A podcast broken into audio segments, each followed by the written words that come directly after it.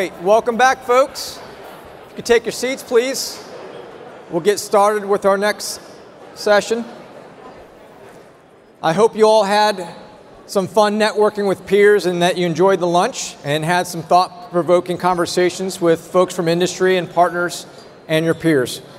Next up, we'll explore the business of building a more resilient government. Please welcome Donald Remy, Deputy Secretary of the Department of Veterans Affairs, and John Tien, Deputy Secretary at the Department of Homeland Security, and Jonathan Alboum, Federal CTO at ServiceNow.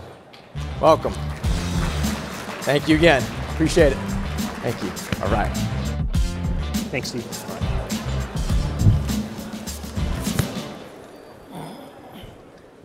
Well, welcome back, everybody. I hope you enjoyed lunch and had some great networking opportunities. Um, thank you all for being here at Fed Forum today. It's been a tremendous day so far. We, uh, we have a great panel uh, next, and we're going to be focusing on mission resiliency. As Steve said, my name is Jonathan Alboum, and I'm the federal CTO for ServiceNow. Before I joined ServiceNow, I worked in the federal government for many years, and I had the opportunity, the honor, to work for the secretary and the deputy secretary at the Department of Agriculture. So I have a pretty good sense of the challenges and the complexities that our, that our panelists face when it comes to keeping their agencies running. So um, first, I want to thank you both for being here. It's really an honor to have the opportunity to moderate a panel with two deputy secretaries. And I'd like to have you each share some thoughts on the importance of mission resiliency in your agencies and you know, let us know the priorities that your offices have. So, Deputy Secretary Remy, I'd like to start with you. Well, first, Jonathan, let me say thank you for inviting me. It's a pleasure, it's an honor, in fact, to be here with you and to be on the stage with my colleague, John Tien. Uh, it is just a wonderful time to talk about resiliency because, as we all know, it's the core of how we deliver on our mission. And we just started this month of March. Some call it March Madness. For those of you who know my prior career, you'd recognize what that means to, yep. to me.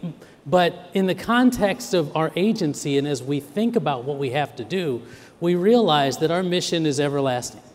At the Department of Veterans Affairs, we're responsible for providing world class health care to all of our veteran population, providing timely access to benefits to that same community. And so we recognize whether challenges present that are a pandemic, for example, or weather challenges or other incidents that might arise that would impact what our mission is, we have to be resilient and get through that. Mm-hmm. And so, what have we done? We've looked at those challenges and how our agency has responded over time. And what we found is that we can deliver more care and more benefits to more veterans than ever before using the lessons learned from our prior experiences and understanding what we have to do to move forward. And we can talk about some of those things. I know we have a limited amount of time, but we've been able to incorporate what we've learned over the years in terms of what our veterans need, their families need, what their caregivers and survivors need, incorporate that human centered design. And I know your, mm-hmm. your folks heard about that earlier. Right. And the journey map of a veteran to be able to deliver on the mission of this agency. Yeah, it's a tremendous story yeah. we, that, we, that we heard this morning. Deputy Secretary Tien, how about, how about at the Department of Homeland Security? Well, great. Thanks very much, Jonathan. Uh, and uh, thanks uh, to you for moderating this panel. Thanks to all of the uh, folks in this room. Looking around, it looks like a great crowd. I got to look at some of the demographics where you all come from. I know there's a good folks, set of folks in here, maybe even a majority set of folks who, like uh, Don and I, and in your prior life, Jonathan, as well, are indeed current active federal employees. Uh, and then a lot in the private sector who are looking to help build a community of support uh, to us in the federal government. So, again, thanks to all of you who are doing what you're doing every day and for being interested in this topic about resilience, about technology, and about leveraging uh, things like uh, data integration. So, that's great. Appreciate you coming. Thanks to, uh, to Don Remy here. Uh, he won't like it, but I'm going to embarrass him here for a second. Uh, if you take a look at Don Remy's uh, biography, it's a long life of uh, service to the nation, in and out, the private sector and some other things. Uh, you know, he was talking about his prior job. He didn't say it, NCAA, I will. Uh, and, but, you know, he was like me, an Army veteran. he was an Army captain. He served in the Department of Justice came back, answered the call of service to raise his right hand to support and defend the Constitution of the United States of America. And why am I doing this lead up? not so that Don gets all the hard questions, I get the easy ones, uh, but much more so that, uh, you know, Don, and this is public knowledge, uh, Don uh, has concluded this chapter uh, as the Deputy Secretary of, Home, of uh, Veterans Affairs, and I think we should give him a round of applause for coming back. Congratulations. so, for the Department of Homeland Security, you know, two things. Number one, and I know that the question is going to be on the books here. In fact, I think uh, we'll talk about COVID 19. So I won't go so much into that, although I do think, and I'll, I'll talk about that in a minute, about what is, uh, we got to be retrospective about it, but we really want to be prospective, learning about the lessons learned from that. But in terms of broadly speaking, uh, when we talk about resilience of Department of Homeland Security, if you think about it, and if any of you are DHSers, don't raise your hands, uh, but if you think about our history, and if you're following the news cycle a little bit in the, you know, um, in, in, the federal community, we just celebrated our 20th anniversary mm-hmm. about two weeks ago over in St. Elizabeth's, over at a headquarters. You have to cross a different river to get to our headquarters. It's a great headquarters. Uh, the President came, spoke about it, and 20 years, long time, right? Uh, but we know, the Secretary Mayorkas and I both know, that there's still opportunities for transformation for the department, for maturation for the department. And so much of that comes around building a, uh, a set of integrated systems, oftentimes making sure we're leveraging technology in the right way. There were two things that the secretary asked me to do when I came in. Number one, be the deputy secretary. Number two, like Don and other deputy secretaries, truly be uh, a statutory, fill our statutory mm-hmm. role as the chief operating officer. And so I've really, uh, he's asked me to focus on transformation, again, where technology, data integration are a key part of it. So much so that for our um, 2023 priorities, the Secretary's 2023 priorities, there's 12 of them. I'm not going to go through all 12. Jonathan's good because the, the, clock's ticking. uh, but six of them are focused on what you would think about mission specific things like counterterrorism, uh, you know, being prepared for climate, uh, climate change, things of that nature. But six of them are very much focused on transformation organizationally. Three on the workforce and three focused on mission delivery. And within there, we make sure that resilience, uh, preparedness, and again, integrating technology in the best way possible for the American people is a big part of it. Well, I, I want to build on what you, what you just said, sir. When we think about um, the world post COVID, we know that we, we learned a lot. We've moved to remote and hybrid work. And uh, I'd like to hear from you, um, both of you actually, but we'll start with you, uh, Deputy Secretary What are the lessons that you think we've learned as a country about how we can organize and use technology to ensure that things, the government services work under any condition. Yep, thanks. So, number one, again, look across the audience. A good majority of you are federal employees uh, who were in the government uh, during the, the global pandemic. And really, hats off to all of you. I was not. I was in the private sector uh, like Don was during much of, depends on when you define it, but certainly 2020 and the first part of 2021. Uh, and it took a lot of, I think, agility uh, and flexibility to deal with that situation, both as professionals and personally. One thing, though, when I went back and I, I, looked at how the Department of Homeland Security handled it in 2020 and also 2021 and portions of 2022, what I saw was a, an organization, and I think this is probably true for a lot of the federal government, that was very proactive. The minute this looked like it was happening, in which it started, to, and I don't want to name vendors or anything like that, uh, but one of the things they did was said, all right, we're going to go to a particular set of systems that is going to allow us to be um, not only efficient and effective in terms of how, we do things, but also to be safe. Mm-hmm. And I'll talk a little bit about the, the mission of uh, Department of Homeland Security in terms of uh, cybersecurity. But one of the big things was we have to have a system that is going to allow us to, uh, if we apply the right kind of cyber hygiene, the right kind of cyber hygiene, that the system will actually reward that. Mm-hmm. Uh, and I think that was really important. Now, that's a retrospective look towards COVID 19. I think moving forward, the term of art that we all tend to use is really future of work, right? Now, generally, people tend to look at uh, future of work and say, well, that's telework, right? Or it's remote work, or it's hybrid Well, you know, we at the department, I think broadly across the federal government, look at future of work and say, we actually take a step back. take a breath and say, what is the mission? What, how do we leverage the fact uh, that things have changed in terms of, we'll use the, the telework as an example. How do we use that to best support our mission? Someone told me the other day, it's not my lane, it's much more Don's, but uh, a doctor told me the other day, who's in federal government, pretty senior, said, you know what? What COVID did, glass out full view, obviously, on COVID is it accelerated telemedicine by a decade. Wow. Right? It just made it so ubiquitous and user friendly at a scaled level that people were able to integrate with it. And that's how we're trying to look at almost every single job that we have across the department is how do we use the fact that people are more comfortable in the telework environment? Uh, how do we use this, the fact that we had to integrate and have operational cohesion on a level that we had never seen before? I will close with this. You can't, the Department of Homeland Security, 70% of the department could not telework because they put on a uniform and in some cases, uh, you know, they wear, you know, they wear a sidearm or a firearm, so they, they never could truly telework. But we did have to go from 10,000 to 70,000 in telework. Uh, that's, mm-hmm. that's impressive. And, you know, I think what you're describing is, you know, ensuring that you have technology systems that offer flexibility and platforms that offer flexibility, sure. which, makes a, which makes such a huge, huge difference.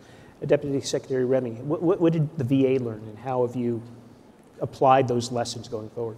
Well, I'd like to pick up where John left off because it is one of the clear lessons learned that we have as the Department of Veterans Affairs in terms of providing health care. And first, before I get there, thank you for the shout out, John. I appreciate you. It's always terrific to be here with you, and I appreciate you uh, and your recognition of me in this role. You know, we are the largest integrated healthcare system in America mm-hmm. at the VA. And during the height of the pandemic, we had to make sure that we had a vehicle to continue to provide health care to our veteran community. And we needed to make sure we could provide that health care where they were. And what we learned, and I was surprised, as surprised about this as any, is that our veteran community appreciated the ability to receive their care through telemedicine. Mm-hmm. I, I, would not have thought that going yeah. into this time period. And to, to John's point in talking to the doctor, you know, we're able to do this in a way that we never thought we would. I think about my dad, mm. who's a Vietnam vet. And, and I think, you know, is this guy really going to participate in telemedicine or is he going to want to be physically where his doctor is? Mm-hmm. Well, you know, for every cohort of veteran patient, we learned that they can appreciate the value of that telemedicine. And, and so we can tap into uh, their appointments, where they need to be, or of course we can still have people coming into the office. Obviously, there's a significant number of medical procedures that can only occur in person. And so during the height of the pandemic, we had a significant portion of our workforce, like yours, John, that continued to come to the office, to come to the hospital. And those people worked day in and day out tirelessly to continue to take care of our veteran community in the most challenging of circumstances. And I'm so proud of the VA family and for all the clinicians, the healthcare providers, the nurses, the, the, the, physician's assistants, the nurses' assistants, everyone for continuing to work through those challenges. But we learned that we could do things differently when we have to. And so now that we're getting to this point in the pandemic, we're realizing that we can practice medicine in a hybrid environment mm-hmm. and we can provide those services that people have grown accustomed to during this time period um, where the veteran wants to receive them. And so that's a terrific part of what we learned. In, in overall, in our efforts at digitization and tapping into technology, we've done a lot of things, even beyond telemedicine, to make sure that everyone can have access to the services we provide. This is across the government, not just at VA. Uh, we're working, you know, in the president's management agenda, mm-hmm. which you referenced. I, I, had the good fortune of co chairing uh, uh, the president's priority number two around customer experience. And I know your team heard about customer experience earlier with uh, Robin Carnahan at GSA and mm-hmm. your colleague Jewel Bronaugh, who uh, recently left as DepSec at USDA. And we, we focused on how to get this one stop shop for the American customer through USA.gov and how you can go there and then get to any agency. You can get to DHS, you can get to VA, and you can get to the benefits that you're looking for. You're making government very accessible. Absolutely. Very simple to go one place and then be able to branch off into the different programs or agencies. We were talking about before, to the average person, the government is the government. It's very hard to distinguish between agencies or programs or levels of government. So I, I really love what you're describing because it's making government more accessible, which is one of those things we have to do to build trust and to, to create a, uh, a government that people are engaged in. So I, I really appreciate your, uh, your comments. Uh, Deputy Secretary Tien, um, have you seen technology create trust like we're talking about? If you could provide some you know, examples or perspective on that. That's a, a, really great question in, in, so many different ways. It's, uh, you know, you said create trust. So, you know, the way uh, the department secretary Mayorkas and I look at it, it's, it's trust with who? So it's actually trust with, uh, you know, I think you're thinking, you know, okay, American people, for sure, and I'll talk about that in a moment, but it's also trust with our fellow employees, with all of you who are out there in the federal workforce is, and if you uh, think back to what I spoke about at the very beginning, those 12 priorities, uh, three really uh, very much focus on the workforce, it is about making sure that we're providing, and you said make it more accessible, but we're also making sure that we are bringing in technology, bringing in digitization, bringing in uh, management, not only in terms of the software platforms, but also what I would call the, the infrastructure that drives the policies both inside, outside, but also inside the Department of Homeland Security. So one of the things that we're making sure we're doing is across our components, we call them, you know, if it's FEMA, TSA, USCIS, uh, CBP, ICE, Secret Service, you know, CISA, those, those are the organizations that we're making sure that there's a CIO council, the CDO council, especially, uh, I think, you know, CTO council, those are the organizations, those are the driving forces that say, what are the right policies both outside and inside? So we want to make sure that uh, we are providing the software and the right policies and the right guiding principles so that they can do their jobs in the best way possible. For who? For the American people, for essentially our customers. So, one thing I love riding in uh, on the coattails of Don Remy is the VA. And again, I'm, I'm, I do not think I said it before. I applauded for you as a fellow American, but I also applauded for you as a fellow veteran.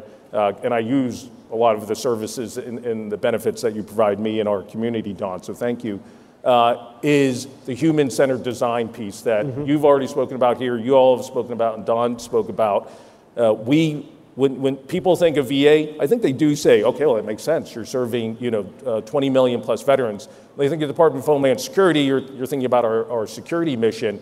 But if you think about TSA, FEMA, USCIS, CBP, we, we're touching two, three, four million Americans every single day.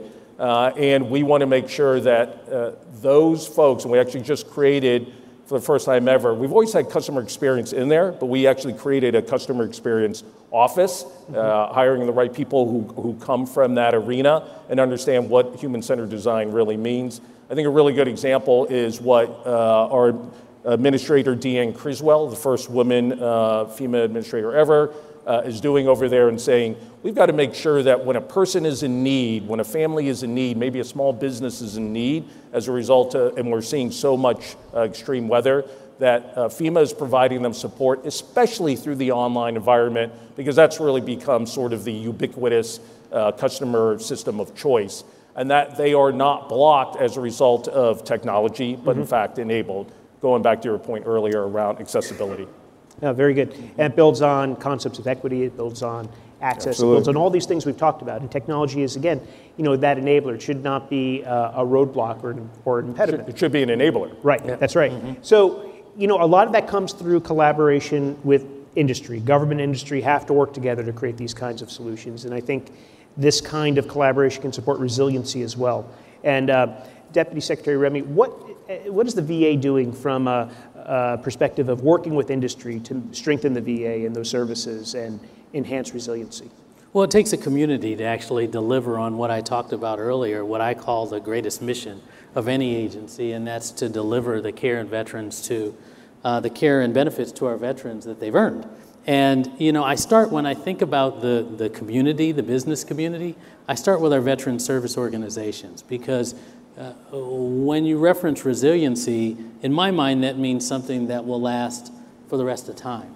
And our veteran service organizations exist throughout the country in all kinds of communities, and it's that group of people that can help us deliver on our message, that group of people that we tap into to talk about things like the PACT Act, which is mm-hmm. a piece of legislation that President Biden signed in last October, uh, August, excuse me, that is going to provide more benefits than likely we've ever seen before and more mm-hmm. health care to our veterans. But we got to get people to know about that piece of legislation and what it might mean for them. John talked about the fact that he's a veteran and I'm a veteran. I'm just curious, how many people in here are veterans? Look at that. And how many of you know what the PACT Act is? Only about half of you. And, and see, so we have to be able to use the community, the business community, the, VSA, the VSO community, to get out that message, to let people know that if they served in certain theaters at certain periods of time and were exposed to toxins and they have a variety of different conditions, they've earned health care, they've mm-hmm. earned benefits. And so that's one of the ways that we can tap into the business community, it's an example, I should say, of one thing we can tap into the community to get the message out so that people can get access to that health care and get access to those benefits. Also, you know, obviously our agency engages in contracts with any number of people to help us provide that care and provide those benefits, everything from electronic health records to the ability to process benefits claims through electronic means. And so we engage with that community quite frequently to, to have those services at our fingertips to enhance the services that we can provide to the veteran community. Well, um, the, uh, you know, the, what I'm thinking as you're saying that is knowledge is power. And if we can get those, that information out to, a veteran, to the veteran community and they have the ability to seek health care, they're going to be healthier, they're going to be more productive, they're going to have greater opportunity. And the, oppor- the, the chance to be part of that conversation I think a lot of organizations want to want to take part. It's a way to contribute. Absolutely. And um, so I think it's a, that's a that's a great call for for uh, organizations to help spread the word. I, I want to pivot uh, a second um, to the concept of security mm. and cyber, whether it's cybersecurity or homeland security. Deputy Secretary Tien, what is the, the connection in your mind between security and um, enhanced technology, digitization, how it ties into this big idea of resiliency. I uh, appreciate that, Jonathan. Well, let me start with by talking about uh, restating the mission of the Department of Homeland Security. It is with honor and integrity, we will safeguard the American people, our homeland, and our values. And I'll say it again with honor and integrity, we will safeguard the American people, our homeland, and our values. Now, when you, you think about that, it's, you can go across all of the different big eight components that we have. I spoke about a couple of them already FEMA and TSA. Uh, but one of them, CISA, Cybersecurity Infrastructure Security Agencies, their main mission is, is around security, especially in, the, uh, in terms of cyber defense. They are literally, I mean, if you go onto their website, their mission statement is, as uh, I'll paraphrase, is as America's cyber defense agency, we will uh, manage uh, understand and reduce the risk of, uh, to our, our critical infrastructure in terms of cybersecurity. That's a pretty tall order, especially when I look across this room, a, a bunch of federal employees and a lot of private sector, where 85% of the critical infrastructure is owned and operated by the private sector. So a lot of responsibility lies there. The responsibility right now tends to fall a lot on our individuals, whether you're an employee or whether you're, an, or you're a consumer. And at CISA, one thing that we're really trying to get across is obviously we want micro uh, responsibility, but we're also trying to uh, make sure that we move it up the chain of responsibility so that we can get a scaled effect, uh, particularly around cyber hygiene. What are the responsibilities? And as anybody who sits in this room knows, and especially in this industry knows, is that the cyber threat actors are moving much faster, actually, mm-hmm. uh, with obviously a lot of nefarious aims than the rest of us. So I think from a security perspective, I only focused on CISA in that particular regard, uh, but I think it's an important one because it's um, so evolutionary and fast moving. There's another piece to this, though. So, you know, I started and I read and I talked about the mission statement with honor, integrity, we will safeguard the American people, our homeland, and our values. People tend to focus on the safeguard piece. But think about what, what bookends that mission statement with honor, integrity, and values. With honor, integrity, and values. And this is really about the responsibility of the Department of Homeland Security, as with all of us, to make sure that our fellow Americans, your information, your personal identifiable information. Don obviously thinks about this uh, for, for healthcare as well but that your personal information, for whatever use it's being used for, you're, you're swiping your ID, uh, real ID, your driver's license, um, facial recognition, things of that nature, that we, we aren't just doing it because well, we feel like we have to do it because there's a privacy law, but because literally it's part of who we are as Americans in terms of the privacy rights of Americans, the civil rights of Americans, and the civil liberties of Americans. So, thing again, there's a lot of safeguard and security in our mission statement, but it starts and ends with honor, integrity, and values.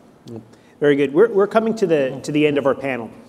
And you know, I think there, you know, we talked a lot about COVID. We've talked about lessons learned and and the idea of how mission resiliency builds into these these uh, is built into some of the lessons learned. And it feels like we have a more responsive government post COVID. It feels like we have the opportunity to deliver better for, for citizens. Uh, I, I, I would love for each of you to provide one additional thought or lesson learned or uh, idea that people at this conference can take forward to, to back to their agencies or back to their companies. Um, Deputy Secretary Rep. Not original at all, but teamwork makes the dream work. What, what we learned during the pandemic was how the team can come together to deliver in a more efficient and more effective manner on the mission of the agency. I talked about the healthcare, the providing of healthcare mm-hmm. through telehealth before. What I didn't talk about is the reality that we're processing more claims for benefits than we ever have before. Mm-hmm. The backlog of those claims has reduced than it has been and has existed in the past. Now, the PACT Act may make some of that go up and we'll continue to process, but we'll take all the lessons we learned by working together as a team in a stressful, challenging environment, some remote, some in person, hybrid workforce, to continue to deliver on our mission for our vets. teamwork makes the dream work. I love it. Deputy Secretary Tien, you know, John, bring us home. Yeah, I um, number one agree with everything uh, Don said there. We have to be, you have to be smart. You have to think, you have to look retrospectively and think prospectively. Because if not, uh, you know, that's that's a failure of leadership uh, in many ways. And I know that they're doing it at the VA, and I certainly know we're doing it at the VA. You know, I talked about the 20th anniversary at the beginning of this talk. Let me, let me talk about another, you know, about the philosophy that Secretary Mayorkas and I came into the administration with, which is around transformation and building on. We know history didn't start with us, but we're really building on the shoulders of others who have done great things at DHS. We want to continue to mature the organization, and we'll leverage technology in the appropriate way for all the things I've said. But think about what the, uh, you know, Don and I are part of the Biden-Harris administration. We came in in the Biden administration with the philosophy of build back better, to build back better. This is just, we just passed the second anniversary of the American uh, Rescue Plan. That's, this is a philosophy, it's a lot of programs, it's a lot of good programs, it's a lot of funding, uh, it's funding across the United States of America. But ultimately, ultimately, this is a philosophy that says that all of us in this room who are federal employees, and certainly Don and me and Jonathan in his prior life, is we have a moral obligation to serve the American people, and we need to find every way that we can to be, as Don said, efficient, uh, uh, philosophically correct in how we approach their, their privacy information, and incredibly effective. And that's why I think this, this, this speaking about resilience uh, is not just about uh, the here and now, it's about the future. Uh, what, what, a, what a great way to end our panel. Let's think about the future. And uh, with that, we're going to bring this panel to a close. I want to thank you both for being here. It's tremendous to have two deputy secretaries be able to talk about a topic so relevant and timely. Thank you so much. And I'm going to turn things back over to Steve Walters. Thank you, Jonathan. Thank you.